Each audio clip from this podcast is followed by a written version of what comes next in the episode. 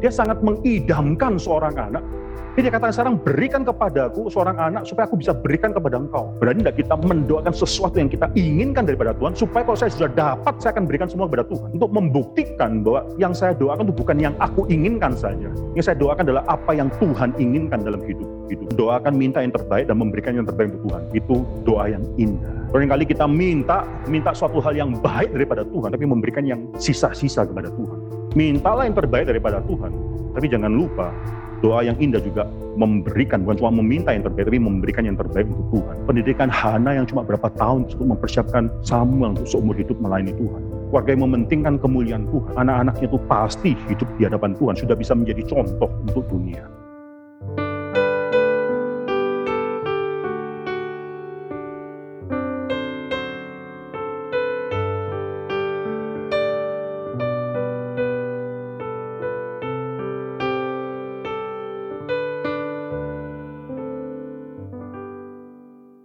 So hari ini kita akan mempelajari seorang doa seorang ibu, doa daripada Hana. Ini mungkin di antara semua seri doa ini pertama kali, bukan mungkin ya pasti ya sore. Ini pertama kali seorang doa seorang perempuan dikupas dan dibahas dan ini suatu doa yang sangat indah sekali. Doanya sederhana cuma satu ayat saja. Tapi kita akan membaca satu Samuel keseluruhan ayatnya ya. Saya akan ajak kita untuk membaca bersama-sama. Uh, saya akan membacakan pasal-pasal atau ayat-ayat yang ganjil. Yang laki-laki membacakan ayat yang ganjil, yang perempuan membacakan ayat yang genap. Satu Samuel pasal yang pertama, ayat yang pertama, sebenarnya ayat yang ke-27, eh 28, saudara ya. Yang ganjil, laki-laki, yang genap, perempuan. Demikianlah firman Tuhan, lahirnya Samuel. Ada seorang laki-laki dari Ramataim Sofim, dari pegunungan Efraim, namanya Elkana bin Yeroham bin Eluhu bin Tohu bin Zuf seorang Efraim.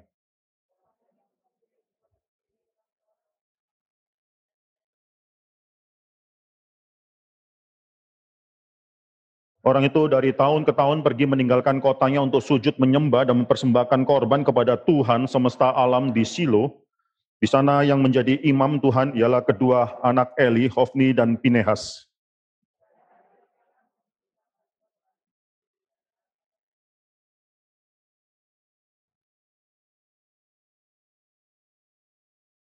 Meskipun ia mengasihi Hana, ia memberikan kepada Hana hanya satu bagian, sebab Tuhan telah menutup kandungannya.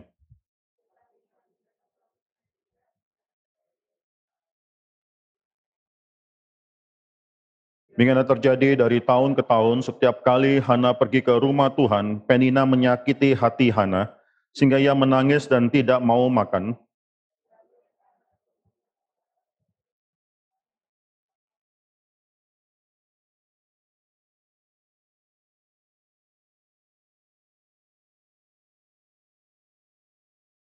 Pada suatu kali setelah mereka habis makan dan minum di Silo, berdirilah Hana sedang iman Eli duduk di kursi dekat tiang pintu bait suci Tuhan.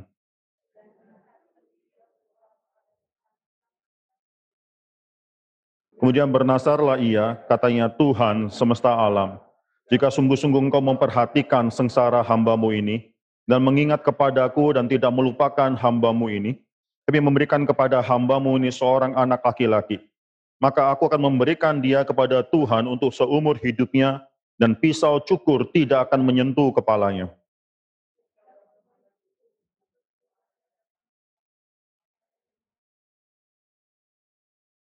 Dan karena Hana berkata-kata dalam hatinya dan hanya bibirnya saja bergerak-gerak, tetapi suaranya tidak kedengaran, maka Eli menyangka perempuan itu mabuk,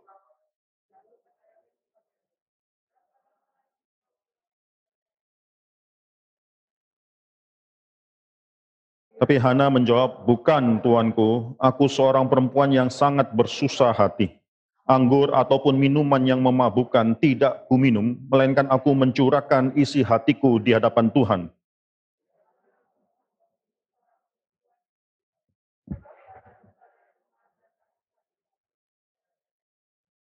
Jawab Eli, pergilah dengan selamat dan Allah Israel akan memberikan kepadamu apa yang engkau minta daripadanya.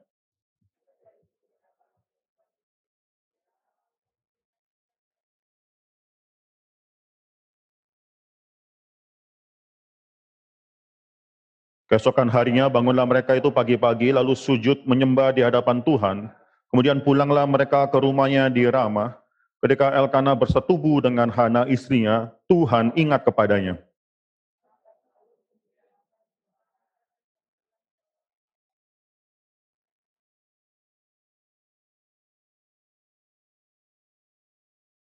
Elkana laki-laki itu pergi dengan seisi rumahnya mempersembahkan korban sembelihan tahunan dan korban nasarnya kepada Tuhan.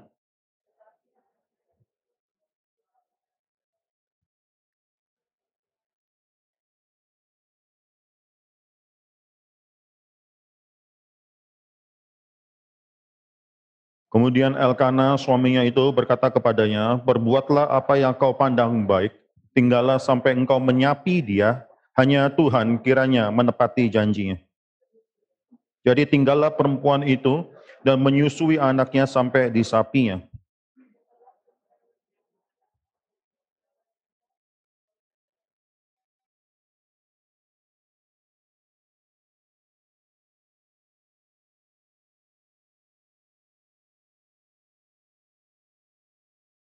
Setelah mereka menyembeli lembu itu, mereka mengantarkan anak-anak itu kepada Eli.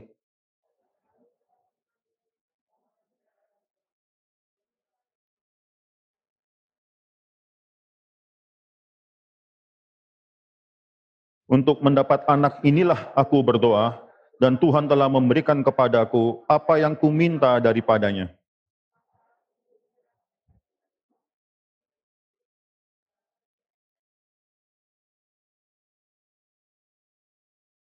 Mari kita tundukkan kepala dan kita berdoa. Bapak dalam surga kami bersyukur untuk firman Tuhan yang sudah kami buka ini. Kami bersyukur untuk semua seri-seri doa daripada atau khotbah daripada seri doa Great Prayers in the Bible.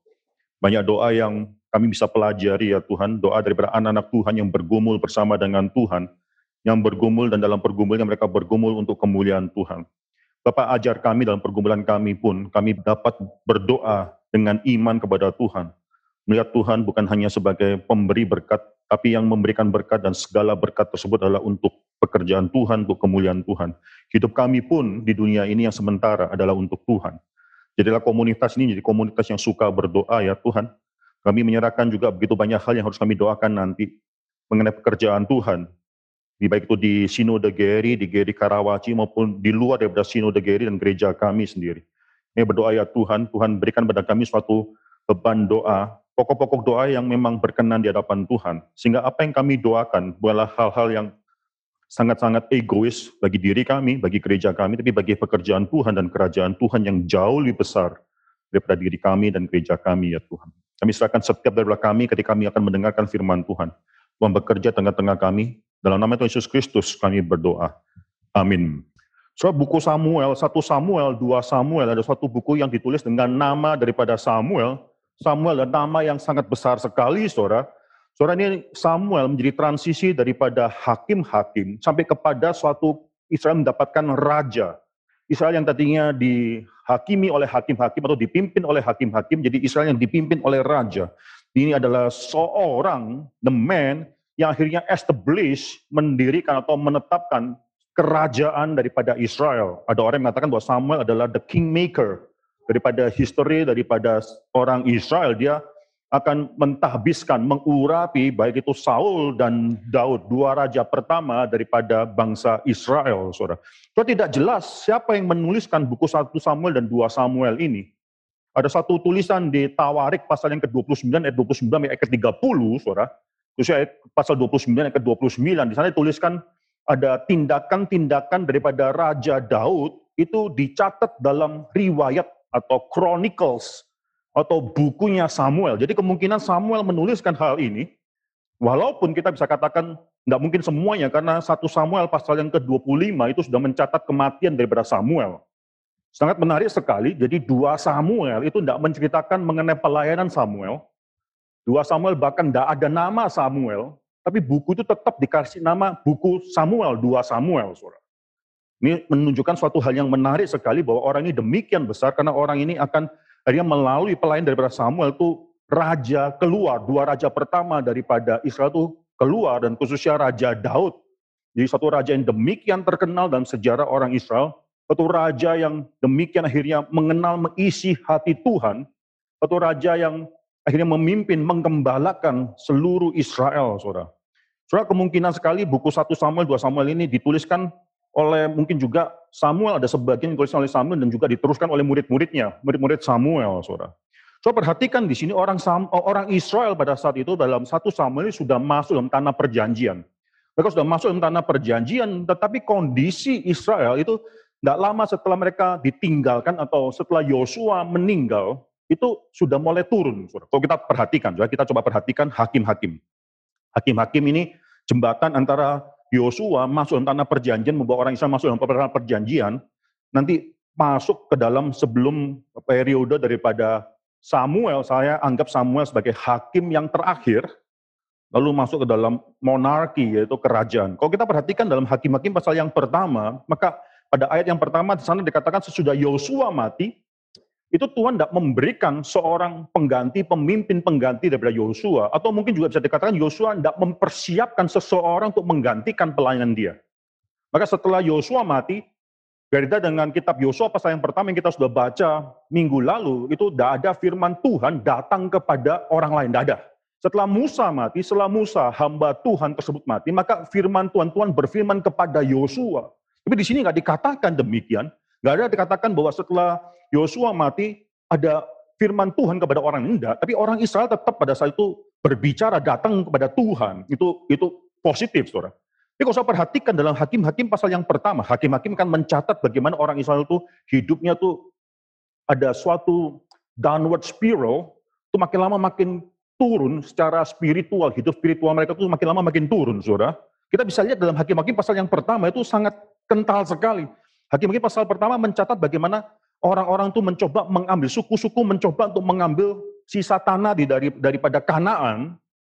Saya perhatikan orang Yehuda itu awal-awal misalnya dalam, saya tidak baca semua, saudara, tapi saya bisa melihat dalam ayat ketiga dan seterusnya, lalu ayat ke-8, Bani Yehuda berperang melawan Yerusalem, merebutnya lalu memukulnya dengan mata pedang dan memusnahkan kota itu dengan api, dan seterusnya. Saya perhatikan itu pun tidak tuntas, saudara.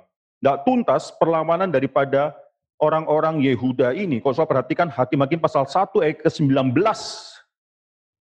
Tuhan menyertai suku Yehuda sehingga mereka menduduki pegunungan itu, tetapi mereka tidak dapat menghalau penduduk yang di lembah sebab orang-orang ini mempunyai kereta-kereta besi.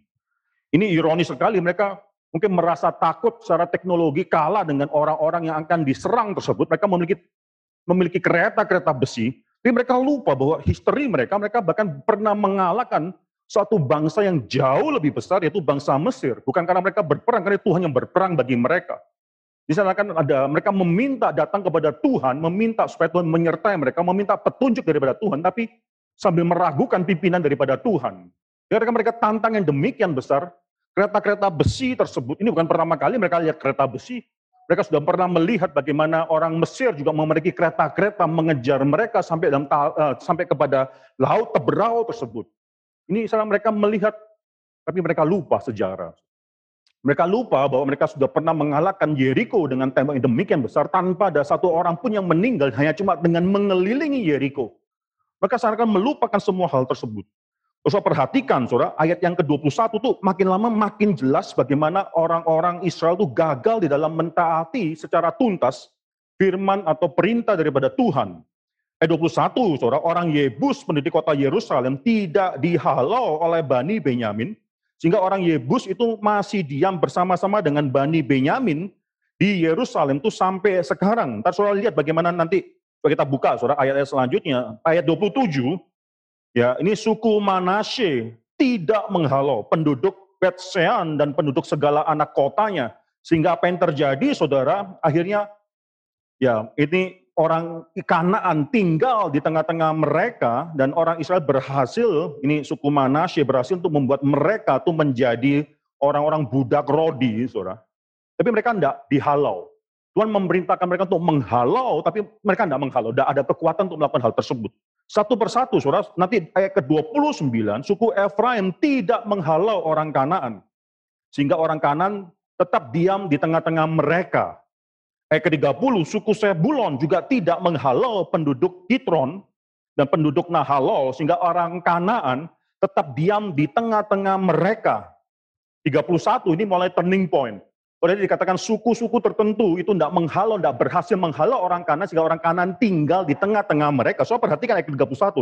Suku Asyir tidak menghalau penduduk Ako, penduduk Sidon, serta Ahlab, Aksib, Helba, Afek, dan Rehob sehingga ini turning point. Orang Asyir sekarang tinggal di tengah-tengah orang Kanaan. Bukan orang kanan tinggal di tengah-tengah mereka, sekarang suku ini, orang Israel sekarang tinggal di tengah-tengah orang Kanaan. Demikian juga dengan suku Naftali tidak menghalau penduduk Bet Semes dan seterusnya, sehingga apa? Mereka tinggal diam di tengah-tengah orang kanan ini mulai kebalik. Sampai akhirnya ayat ke-34, suara orang Amori. Misalnya tidak bicara lagi mengenai siapa tinggal di mana, tengah-tengah siapa orang Dan itu tidak berhasil mengalahkan orang Amor itu mendesak Bani Dan masuk ke pegunungan, tidak membiarkan mereka turun ke lembah. Bahkan orang Dan mau tinggal di tengah-tengah daripada orang-orang Amori pun sudah tidak bisa. So perhatikan ini makin lama, makin menurun, dan kita bisa melihat bagaimana dalam kitab Hakim-Hakim ini, banyak sekali Tuhan memang mendatangkan hukuman karena mereka akhirnya itu tinggal di tengah-tengah orang Kanaan dan orang-orang Kanaan tinggal di tengah-tengah mereka menjadi duri di samping hidup orang-orang Israel. Mereka belajar akhirnya melihat idolatris, idolatris yang dilakukan oleh orang-orang Kanaan tersebut dan mereka mengikuti cara-cara mereka. Sehingga Tuhan menghukum mereka, nanti Tuhan akan bangkitkan juga hakim-hakim. Sehingga ketika mereka bertobat, Tuhan akan melepaskan mereka daripada kesulitan atau sengsara hidup. Tapi saudara perhatikan, saudara. Menarik sekali dalam Hakim-Hakim pasal yang ke-17 ayat ke-6, nah, saudara bisa melihat ini sebagai suatu prekursor atau suatu tanda untuk masuk kepada kerajaan. Israel menjadi suatu kerajaan. 17 pasal 17 ayat ke-6. Pasal 21 ayat ke-25 itu 17 ayat ke-6 itu di tengah-tengah, nggak benar-benar di tengah, tapi di dalam kitab Hakim-Hakim. Pasal 21 ayat 25 itu di akhir daripada kitab Hakim-Hakim. Di sana dikatakan pada zaman, ini kalimat yang sama. Saudara. Pada zaman itu tidak ada raja di antara orang-orang Israel. Setiap orang berbuat apa yang benar menurut pandangannya sendiri. Itu kesimpulan pada zaman hakim-hakim. Semua orang menganggap diri raja, semua orang berbuat apa yang menurut pandangannya itu baik. Semua orang menjadikan diri raja. Ini menantikan pada saat itu tidak ada raja, menantikan suatu saat di mana Israel akan mendapatkan raja. Surah Samuel ini masa transisi. Samuel hidup dalam suatu masa transisi, dia adalah the last judge, hakim yang terakhir. Coba kita buka surah 1 Samuel ya, 1 Samuel pasal yang ke-7. 1 Samuel pasal yang ke-7 ayat yang ke-6 misalnya. Ayat yang ke-6 kalimat yang terakhir sebelum ayat ke-7. Samuel menghakimi orang Israel di Mispa, tapi bukan cuma menghakimi, ayat yang ke-15 kalau saudara baca, saudara, Samuel itu menjadi judge, memerintah sebagai hakim atas orang Israel seumur hidupnya. Saudara, Samuel juga adalah dipanggil sebagai seorang nabi. Coba kita buka satu Samuel pasal yang ketiga. Satu Samuel pasal yang ketiga ayat yang ke-19 20. Ya, Samuel makin besar dan Samuel yang kecil tersebut tuh makin besar dan Tuhan menyertai dia dan tidak ada satupun dari firman Tuhan tersebut yang dibiarkan Tuhan gugur. Tuhan memberikan firman kepada Samuel, Samuel berbicara dan tidak satu pun yang Samuel katakan itu akhirnya gugur itu tidak ada. Sehingga apa? Ayat ke-20, maka tahulah seluruh Israel, dari Dan yang paling utara sampai Beersheba yang paling selatan, bahwa kepada Samuel telah dipercayakan jabatan Nabi Tuhan. Dia adalah seorang judge, dia adalah seorang nabi, dan walaupun tidak pernah dikatakan bahwa Samuel adalah priest, adalah imam, saudara. Tapi saya percaya dia menjalankan fungsi iman tersebut. Karena apa, saudara? Kalau saya lihat, yaitu Eli adalah imam di rumah Tuhan. Lalu kedua anaknya itu adalah imam pada saat itu. Dan Samuel itu dibesarkan dalam keluarga imam. Nanti kalau saudara perhatikan, ya saudara perhatikan um, Samuel pasal, maaf, satu Samuel pasal yang kedua, saudara. Satu Samuel pasal yang kedua, ayat yang ke-18. Saudara perhatikan di sana, satu Samuel pasal yang kedua ayat 18. Samuel menjadi pelayan di hadapan Tuhan, ia masih anak-anak, tubuhnya berlilitkan baju efod dari kain lenan. Itu baju efod itu penting, itu baju menunjukkan bahwa dia adalah menjalankan suatu fungsi imam. Ayat yang ke-27, ayat 28, saudara. 1 Samuel pasal 2, ayat yang ke-28. Aku telah memilih dari segala suku Israel menjadi imam bagiku, supaya ia mempersembahkan korban di atas mesbahku, membakar ukupan dan memakai baju efod di hadapanku. Jadi baju efod itu suatu tanda bahwa dia sedang menjalankan fungsi daripada imam. Dan nanti saudara, dalam satu Samuel, saudara bisa melihat bagaimana Samuel mempersembahkan korban bakaran. Saul pernah mencoba untuk mempersembahkan korban bakaran. Dia adalah raja, dan dia mencoba untuk mempersembahkan korban bakaran hanya karena dia tidak tahan tunggu Samuel datang.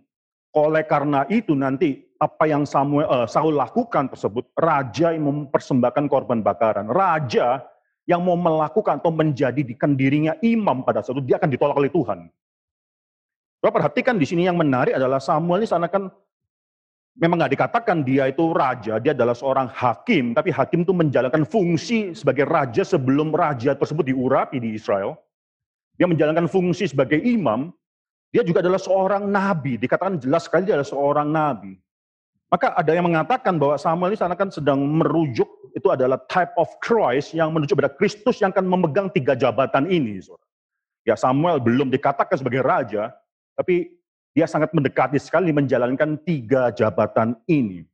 Saudara sangat menarik sekali figur daripada Samuel dan kalau saudara kita buka satu Samuel pasal yang pertama, kalau saudara buka satu Samuel tersebut, itu langsung diceritakan mengenai satu keluarga yang tinggal di Ramataim, Sofim, orang Efraim.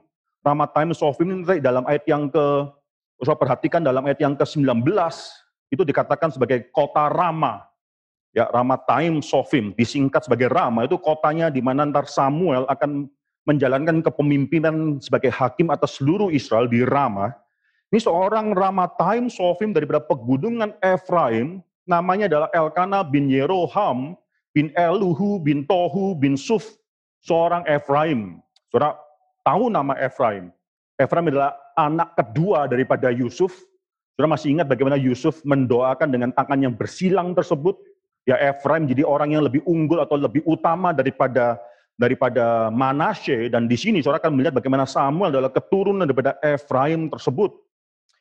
So di sini menarik sekali nama Elkana itu adalah namanya God has created, artinya God Tuhan telah atau Allah telah menciptakan, Allah Allah pencipta.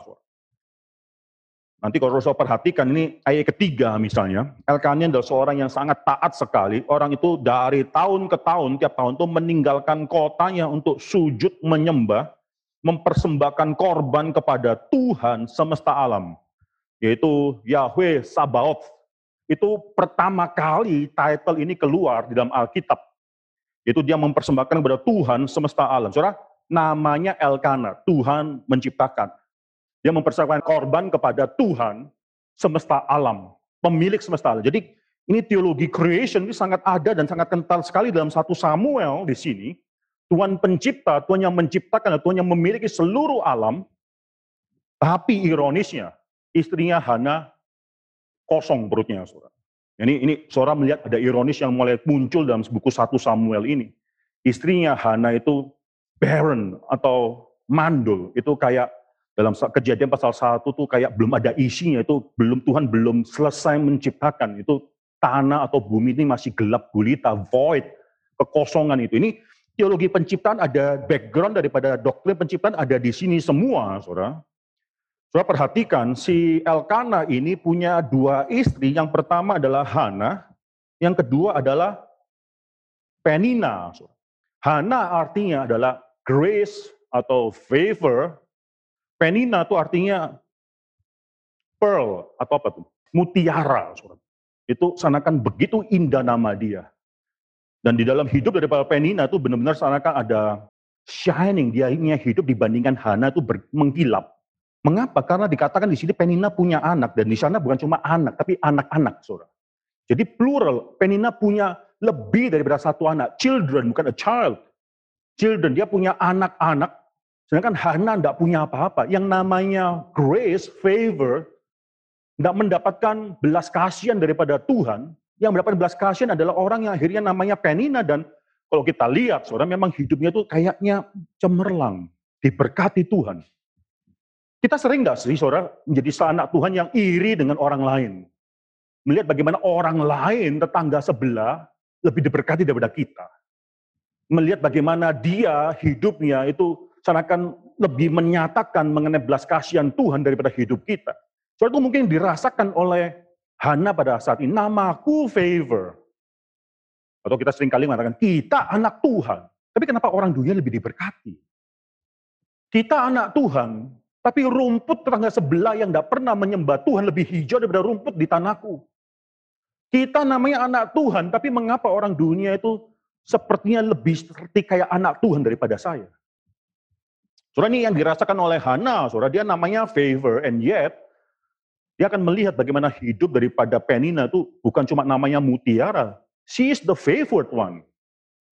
Dia yang kayak diberkati oleh Tuhan. So menarik sekali saudara hidup daripada Hana di sini. Kalau saya perhatikan ayat keempat. Empat itu mengatakan bahwa setiap kali uh, Elkana mempersembahkan korban, maka dia akan membagi-bagikan daging korban. Bagian yang terbaik sudah diberikan oleh para imam.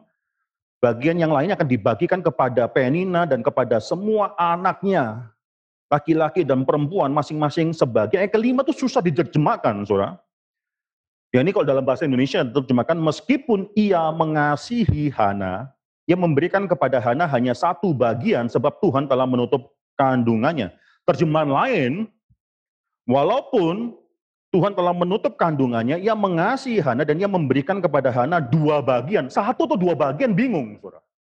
Jadi antara terjemahan bahasa Inggris pun itu itu bisa dua-dua, satu bagian atau dua bagian. Dalam bahasa Indonesia itu mengatakan satu bagian. Maka di sini saudara, memang bahasa Ibrani itu susah untuk diterjemahkan. Itu seperti kayak ada kata dua, dua apa, dua hidung. Ini saudara ini mungkin agak ngeri bagi kita pada saat ini. Tapi pada saat itu saudara itu kalau korban sudah dipersembahkan, maka bagian yang terbaik salah satunya adalah kepala daripada binatang yang disembahkan. Jadi kayak memberikan kepala kepada Hana. Saudara. Dan kepala itu ada dua lubang hidung, ada dua, di two noses. Yaitu tapi satu portion, satu portion, one portion, two noses itu diberikan kepada Hana. Dua portion atau satu portion, tapi yang saya percaya, saudara, ini maksudnya adalah walaupun, walaupun Tuhan telah menutup kandungan daripada Hana, Elkana mengasihi Hana sehingga dia memberikan yang paling baik tersebut kepada Hana. Itu mungkin maksud yang lebih tepat di sana. Tapi apa benar Elkana benar-benar mengasihi Hana? Kalau Elkana benar-benar mengasihi Hana, kenapa dia ada istri yang lain? Saudara? Tapi dia ada istri yang kedua, kemungkinan pada saat itu kalau orang melihat ada seorang istri yang tidak bisa melahirkan, solusi yang cepat adalah menikahi istri orang eh, menikahi orang perempuan yang kedua. Jadi kemungkinan Hana adalah istri pertama dan uh, Penina ini adalah istri yang kedua. Hana tidak bisa melahirkan dan akhirnya Elkana ini menikahi istri yang kedua. Kalau benar, kalau benar-benar dalam action dalam hidup daripada Elkana itu benar-benar dia mengasihi Hana, mengapa dia harus menikahi istri yang kedua. Nah, whatever it is, Hana adalah seorang yang mandul dan dia tidak cukup untuk mendapatkan kasih daripada Elkanah saja. Kalau saya perhatikan menarik sekali ayat ke-8, saudara. Ya, satu Samuel pasal yang pertama yang ke-8. Elkanah itu mengatakan kepadanya, Hana, mengapa engkau menangis dan mengapa engkau tidak mau makan? Mengapa hatimu sedih? Bukankah aku lebih berharga bagimu daripada sepuluh anak laki-laki? Nanti kita akan bahas mengenai ayat ini, saudara. Tapi karena mengatakan, ah, aku tuh sangat mengasihi kamu, aku tuh lebih berharga daripada 10 anak-anak laki-laki. Tapi bagi Hana yang penting adalah favor daripada Tuhan. Dan dia sangat tidak merasakan hal tersebut. Tapi ayat ini mengatakan, dia tidak tidak ada kandungan, isinya kosong perut tersebut adalah karena Tuhan menutup kandungannya. Tuhan yang menutup kandungannya. Ini suatu kesulitan yang akan Hana harus bergumul demikian besar dalam hidup dia dan kita tidak pernah dikasih tahu berapa lama dia bergumul di hadapan Tuhan mengenai Tuhan tidak atau Tuhan sudah menutup kandungannya. Saudara Hana akan akhirnya bergumul demikian lama dan akhirnya menghasilkan suatu doa yang saya rasa doa yang menjadi doa yang indah sekali, saudara. Doa yang sangat indah sekali. Tapi sebelumnya, sebelum kita membahas doa Hana tersebut, perhatikan, saudara. Elkana mencoba menghibur Hana, mengatakan, mengapa hatimu sedih? Mengapa engkau tidak mau makan? Bukankah aku lebih berharga bagimu daripada sepuluh anak laki-laki? Saya tidak tahu kalau saudara jadi Hana, saudara dihiburkan dengan kata semacam demikian atau tidak. Kalau saudara ada seorang perempuan sebagai seorang Hana. Tapi by the way, saudara, ya Hana itu um, Elkana lebih berharga bagi Hana lebih dari 10 anak laki. Kalau saudara perhatikan, kita pernah dengar kalimat yang mirip. Itu di Rut pasal yang keempat, saudara. Rut pasal yang keempat, ya itu akhirnya ketika Rut menikah dengan Boas, melahirkan seorang anak, lalu kita kalau baca dari ayat yang ke-13, Rut pasal 4 ini tidak jauh daripada Samu Samuel, ini sangat dekat sekali, saudara. Boas mengambil Rut dan perempuan itu menjadi istrinya dan dihampiri nyalah dia. Maka atas karunia Tuhan, perempuan itu mengandung, lalu melahirkan seorang anak laki-laki. Sebab itu perempuan-perempuan di kota Bethlehem tersebut berkata kepada Naomi, terpujilah Tuhan yang telah rela menolong engkau pada hari ini dengan seorang penebus. Termasyurlah kiranya nama anak itu di Israel, dan dialah yang akan menyegarkan jiwamu dan memelihara engkau pada waktu rambutmu telah putih, sebab menantumu yang mengasihi engkau telah melahirkan perempuan yang lebih melahirkannya, perempuan yang lebih berharga bagimu dari tujuh anak laki-laki. Ini angka tujuh angka sempurna, sepuluh angka sempurna. Dan menarik sekali saudara, ketika Ruth, saudara tahu ya, Ruth Boas akan melahirkan Obed, Obed itu akan melahirkan Isai, Isai adalah ayah daripada Daud. Jadi mereka hidup pada zaman yang hampir sama. Zaman yang hampir sama antara Elkana dan paling tidak saudara Elkana dan istrinya Hana itu mungkin melahirkan anak Samuel. Samuel itu nanti mungkin seumuran dengan Isai, Nanti Samuel akan mengurapi anak daripada Isa yaitu Daud atau bisa dikatakan Obed itu mungkin separalel zaman hidup pada zaman di mana Elkana dan Hana ini hidup. Tapi keluarlah kata-kata ini, bukankah aku lebih berharga untuk kamu daripada sepuluh anak laki-laki?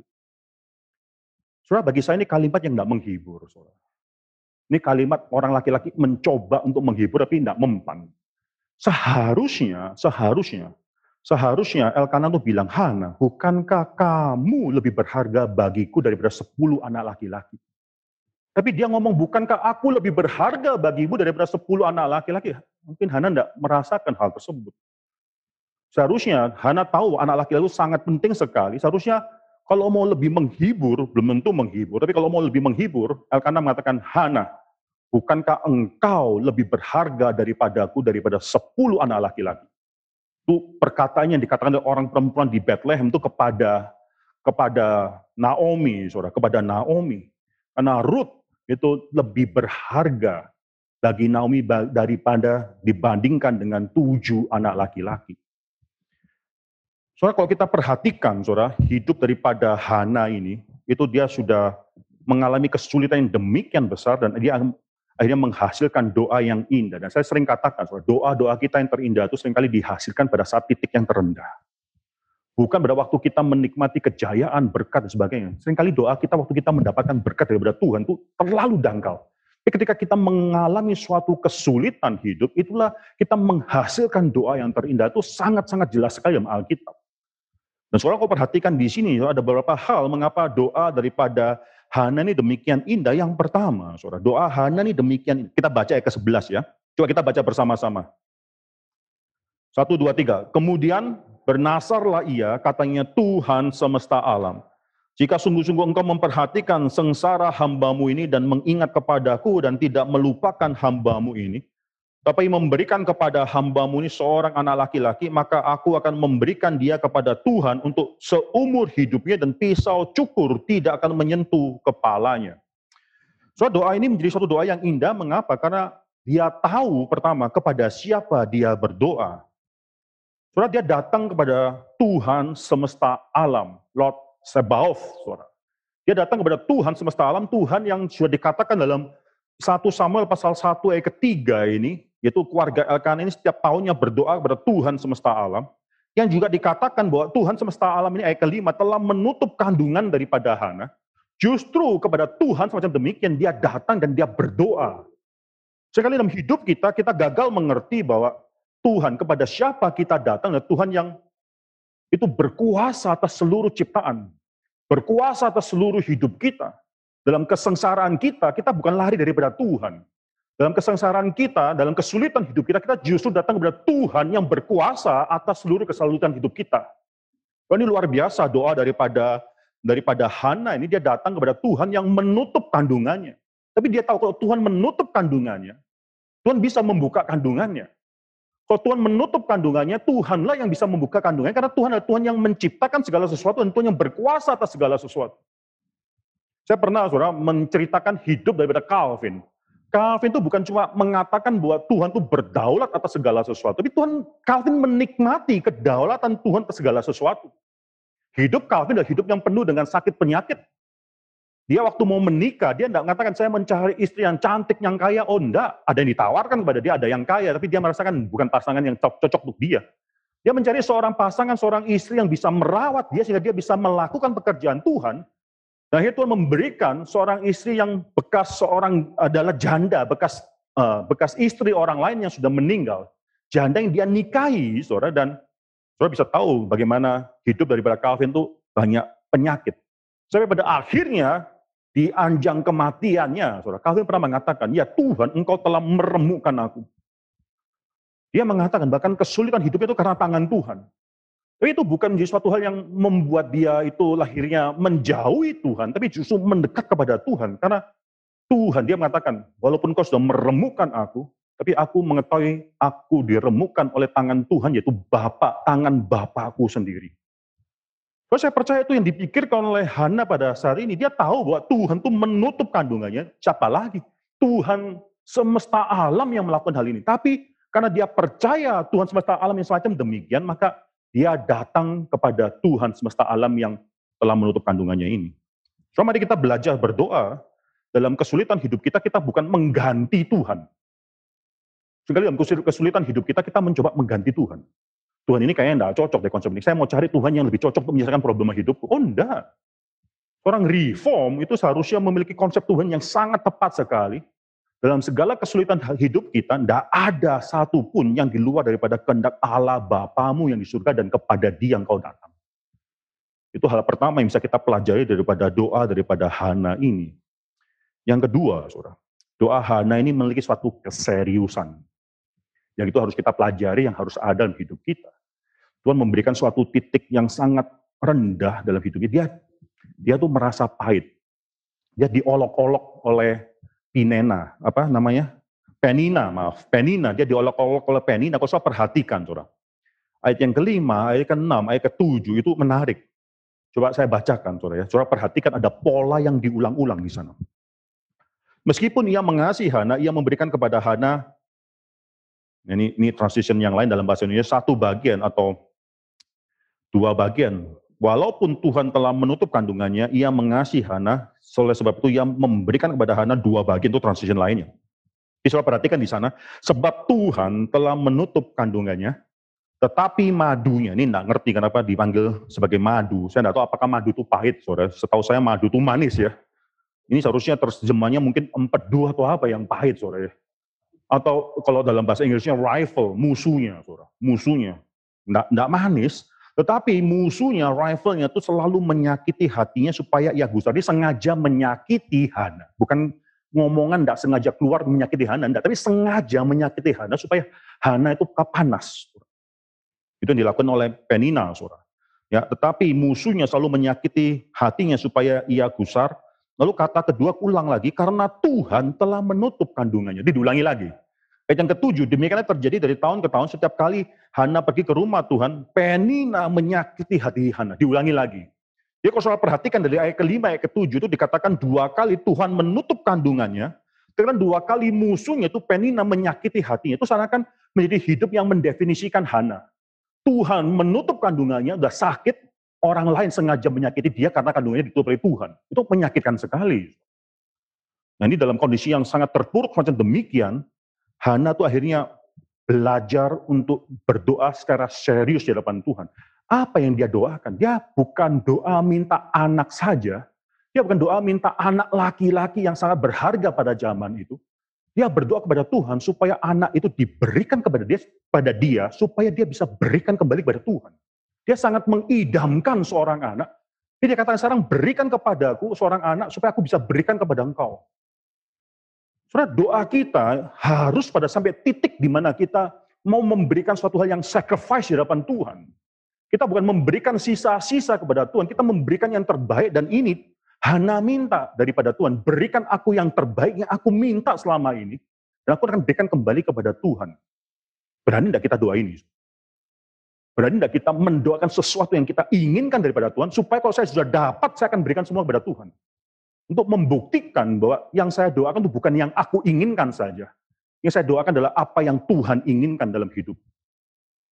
Soal luar biasa doa daripada seorang perempuan yang lemah ini, yang dianggap orang mandul, sehingga is, uh, suaminya Elkana menurut saya tidak benar-benar mengasihi Hana, karena dia akhirnya mencari istri yang lain, seorang perempuan yang lain untuk menjadikan solusi yang cepat, memberikan solusi yang cepat bagi Elkana untuk melahirkan keturunan. Dia tidak sabar menunggu bersama dengan Hana. Bahkan Elkana tidak mendoakan doanya Hana, saudara. Elkana tidak mendoakan doanya Hana. Hana yang mendoakan doa ini. Elkana solusinya adalah cari perempuan lain jadi istri supaya ada keturunan. Hana tidak bisa pada satu cari laki-laki yang lain atau bagaimana. Tapi di sini saudara Hana datang kepada Tuhan, Tuhan yang telah menutup kandungan tersebut dan dia mendoakan suatu hal yang luar biasa. Coba perhatikan di sini saudara ya. Tuhan semesta alam, jika sungguh-sungguh engkau memperhatikan sengsara hambamu ini dan mengingat kepadaku dan tidak melupakan hambamu ini, tapi memberikan kepada hambamu seorang anak laki-laki, maka aku akan memberikan dia kepada Tuhan untuk seumur hidupnya. Bukan cuma untuk lima tahun, enggak, seumur hidupnya. Jadi saudara bisa perhatikan ayat yang ke-27, saudara. Ya, ketika sudah waktunya untuk berpisah, enggak perlu menyusui lagi ayat ke-27, 1 Samuel pasal 1 ayat ke-27, untuk mendapat anak inilah aku berdoa. Tuhan telah memberikan kepadaku apa yang kuminta daripadanya, maka aku pun menyerahkan kepadanya kepada Tuhan. Seumur hidup terserahlah ia kiranya kepada Tuhan. Memberikan mendoakan minta yang terbaik dan memberikan yang terbaik untuk Tuhan. Itu doa yang indah sering kali kita minta doa minta suatu hal yang baik daripada Tuhan tapi memberikan yang sisa-sisa kepada Tuhan mintalah yang terbaik daripada Tuhan tapi jangan lupa doa yang indah juga memberikan, bukan cuma meminta yang terbaik, tapi memberikan yang terbaik untuk Tuhan. Di sini Hana bahkan memberikan apa yang dia minta, surah. Surah ini adalah suatu janji bahwa dia akan membesarkan Samuel sebagai seorang nazir, surah. Nazir adalah seorang yang mungkin hidupnya itu paling didedikasikan kepada Tuhan. Bilangan pasal 6 itu mencatat orang yang akan diberikan sebagai seorang nazir. Sebenarnya ketika orang memberikan sebagai seorang menjanjikan anak atau orang atau diri kepada kepada Tuhan sebagai seorang nasir, ya imamat pasal yang ke-27, ya imamat pasal 27 itu memberikan jalan supaya orang itu bisa membatalkan nasir, saudara. Karena ini suatu janji yang sangat berat karena orang yang menyatakan diri menjadi nasir itu untuk suatu suatu pekerjaan Tuhan yang besar sekali, bahkan sering kali untuk seumur hidupnya. Ima, uh, iya, imamat pasal 27 itu memberikan jalan keluar. Kalau Hana setelah dilahirkan anaknya tersebut, melihat anaknya lucu banget. Dia sangat sayang kepadanya. Lalu dia mau untuk menebus apa yang sudah dia janjikan, dia bisa lakukan. Apalagi keluarga Elkana, saya percaya ada keluarga yang cukup kaya.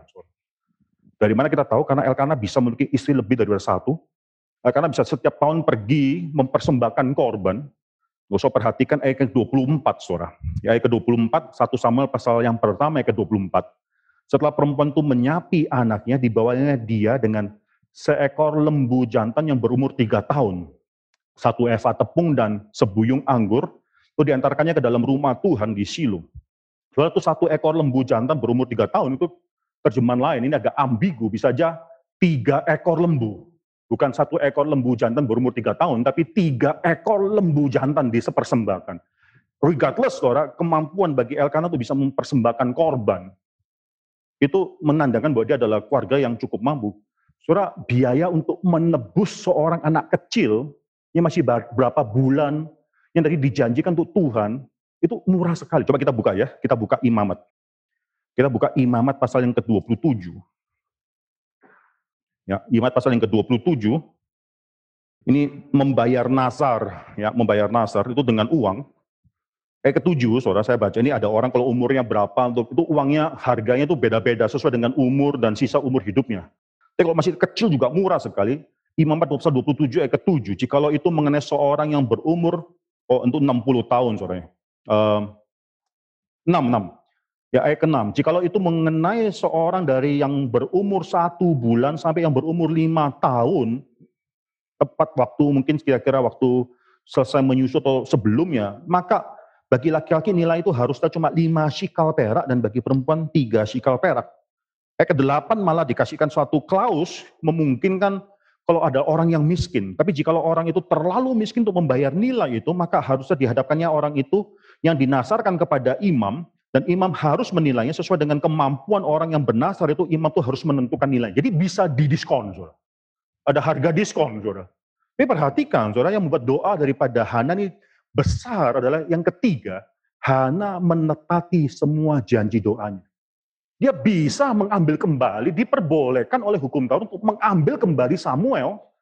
Dia sudah dijanjikan, dia ambil kembali, dia batalkan Nasr pada Tuhan, tapi dia nggak lakukan. Ini luar biasa.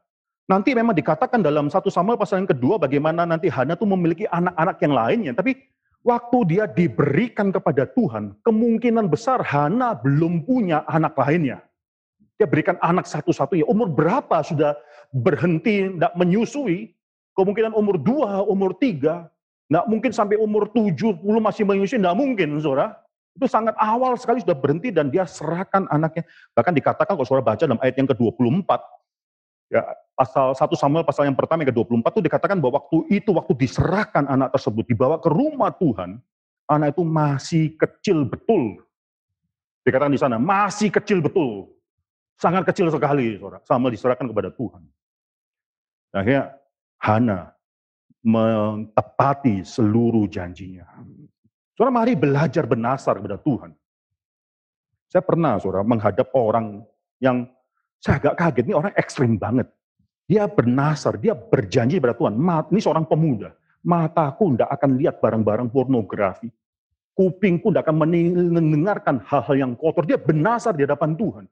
Seumur hidup aku tidak akan melakukan. Saya, saya tanya, saudara pemuda di sini berani tidak bernasar demikian. Mataku tidak akan melihat hal-hal yang keji di hadapan Tuhan. Kupingku tidak akan mendengarkan, mulutku tidak akan mengatakan hal yang keji di hadapan Tuhan. Dia bernasar Oh saudari saya lihat, kok gondrong banget dia. Karena dia bernasar bahwa gunting itu gak pegang rambutnya. Saudara. Itu benar-benar beberapa bulan saya lihat, wih gila kamu kok gondrong sekali. Gitu. Baru bernasar. Saudara, hal kayak demikian, saudara. Doa bernasar, berjanji di hadapan Tuhan. Lalu bukan cuma berjanji, bahkan akhirnya menepati janji. Walaupun ada satu cara bagi Hana untuk membayar kembali apa yang dia janjikan, membawa kembali Samuel, dia tidak lakukan, dia tepati seluruh janji besar doa Hana. Saudara saya mau menekan satu hal, kalau saudara perhatikan dalam satu Samuel pasal yang kedua, ayat yang ke-11 dan seterusnya, saudara itu dikatakan mengenai kejahatan anak-anak Eli. Ya, anak-anak Eli ini kalau saudara lihat dalam satu Samuel pasal 2 ayat ke-12, mengambil, itu dikatakan anak-anak Eli adalah orang-orang dursila yang tidak mengindahkan Tuhan, ataupun batas hak para imam terhadap bangsa itu. Mereka tuh mengambil daging yang paling baik yang seharusnya diberikan kepada Tuhan. Dia ambil terlebih dahulu. Bahkan memaksa orang untuk memberikan sebelum dibakar, ambil terlebih dahulu daging tersebut atau bagian yang paling baik tersebut. Kalau perhatikan dalam ayat yang ke-22, Eli sudah sangat tua, apabila didengarnya segala sesuatu yang dilakukan anak-anaknya terhadap semua orang Israel dan bahwa mereka itu tidur dengan perempuan-perempuan yang melayani di depan pintu kemah pertemuan. Kurang ajar, saudara. Bukan cuma itu, tapi mereka bahkan tidur berzina dengan perempuan-perempuan di depan pintu perkemahan. Eli tidak ada kuasa untuk mendidik anak-anak tersebut. Nanti saudara akan perhatikan bagaimana Eli mengatakan, gara-gara kamu, ayat ke-24 saudara. Ya, 1 Samuel pasal 2 ayat ke-24. Kamu menyebabkan umat Tuhan melakukan pelanggaran, yet gak ada disiplin. Eli sadar bagaimana jahatnya anak-anaknya. Bahkan anak-anaknya karena anak-anaknya makanya umat Tuhan itu melakukan pelanggaran. Pasal 3, nanti saya perhatikan pasal 3, Tuhan itu akan berbicara kepada Samuel. Pasal 3, 1 Samuel pasal 3 ayat 12. Ya. Pada waktu itu, ini Tuhan, aku itu Tuhan ya. Aku akan menepati kepada Eli segala yang telah kufirmankan tentang keluarganya dari mula sampai akhir Sebab telah ku beritahukan kepadanya bahwa aku akan menghukum keluarganya itu untuk selamanya karena dosa yang telah diketahuinya, yakni bahwa anak-anaknya telah menghujat Allah, tapi ia tidak memarahi mereka. Ayat 14, sebab itu aku telah bersumpah kepada keluarga Eli bahwa dosa keluarga Eli takkan dihapuskan dengan korban sembelihan atau dengan korban sajian untuk selamanya. Tidak ada pengampunan, Tuhan tidak kasih pengampunan. Apa yang mau saya katakan, saudara? Anak-anaknya Eli itu bejat. Bayangkan Samuel diserahkan ke rumah Tuhan yang anaknya kurang ajar semua. Samuel yang masih kecil. Kenapa seumur hidup nanti Samuel tidak meniru anak-anak Eli? Kenapa seumur hidup dikatakan bahkan Samuel itu, coba kita baca, saudara, 1 Samuel pasal 2 ayat yang ke-26. Samuel yang muda itu, tetapi setelah bicara mengenai anak-anak Eli dan dosa anak-anak Eli, Alkitab sini mengatakan, tetapi Samuel yang muda itu semakin besar, semakin disukai, baik di hadapan Tuhan maupun di hadapan manusia. Kenapa? Kok Samuel tidak belajar tingkah laku daripada anak-anak Eli? Dia dekat sekali dengan anak-anak Eli. Dia melihat apa yang dilakukan oleh anak-anak Eli. Padahal sudah tidak ada orang yang mendidik Samuel. Sejak kecil, mungkin umur 2 tahun, 3 tahun sudah diserahkan kepada rumah Tuhan yang isinya orang-orang bejat tersebut. Saudara bisa melihat bagaimana Hana itu benar demi mempersiapkan atau demi mentaati janjinya kepada Tuhan, mempersiapkan atau mempersembahkan Samuel kepada Tuhan. Dia persiapkan anak tersebut pendidikan Hana yang cuma berapa tahun tersebut mempersiapkan Samuel untuk seumur hidup melayani Tuhan. Saya mau tanya dengan keluarga kita. Bagaimana dengan keluarga kita? Ada yang mengatakan, ya anak-anak masih kecil lah, biarin masih nakal lah, atau masih... Ah. Saya tidak percaya hal itu. Saudara. Saya percaya, saudara, keluarga yang taat kepada Tuhan, keluarga yang mementingkan kemuliaan Tuhan, anak-anaknya itu pasti hidup di hadapan Tuhan. Walaupun masih kecil, sudah bisa menjadi contoh untuk dunia. Tuhan akan memakai Samuel luar biasa. Dan ini dimulai daripada hati seorang ibu yang hancur, mendapatkan apa yang dia minta, memberikan apa yang dia janjikan. Dia persiapkan Samuel seumur hidup, walaupun mungkin cuma tiga tahun bertemu dengan dia. Seumur hidup itu untuk akhirnya menjadi anak atau menjadi hamba Tuhan yang setia. Surah inilah doa daripada Hana. Minggu depan kita akan belajar hidup daripada Samuel dan doa daripada Samuel, anak Hana. Mari kita tundukkan kepala dan kita akan berdoa. Bapak dalam surga kami bersyukur ya Tuhan melalui doa daripada seorang janda, seorang ibu yang sederhana. Yang meminta yang terbaik untuk bagi, uh, dari Tuhan dan untuk Tuhan. Dan dia mempersembahkan anak itu kepada Tuhan. Ajar kami dan keluarga kami. Supaya kami juga dapat meminta yang terbaik dan mempersembahkan yang terbaik untuk Tuhan. Dimulai daripada diri kami, dimulai juga daripada keturunan kami ya Tuhan. Di tengah-tengah zaman yang semakin lama semakin melawan Tuhan, kami berdoa Tuhan berikan kepada kami seorang satu keluarga, keturunan, generasi demi generasi yang takut akan Tuhan. Kami serahkan hidup keluarga Geri Karawaci dalam tangan Tuhan. Misalkan hidup keluarga kami, satu keluarga demi satu keluarga. Misalkan semua, dalam nama Tuhan Yesus Kristus kami berdoa. Amin.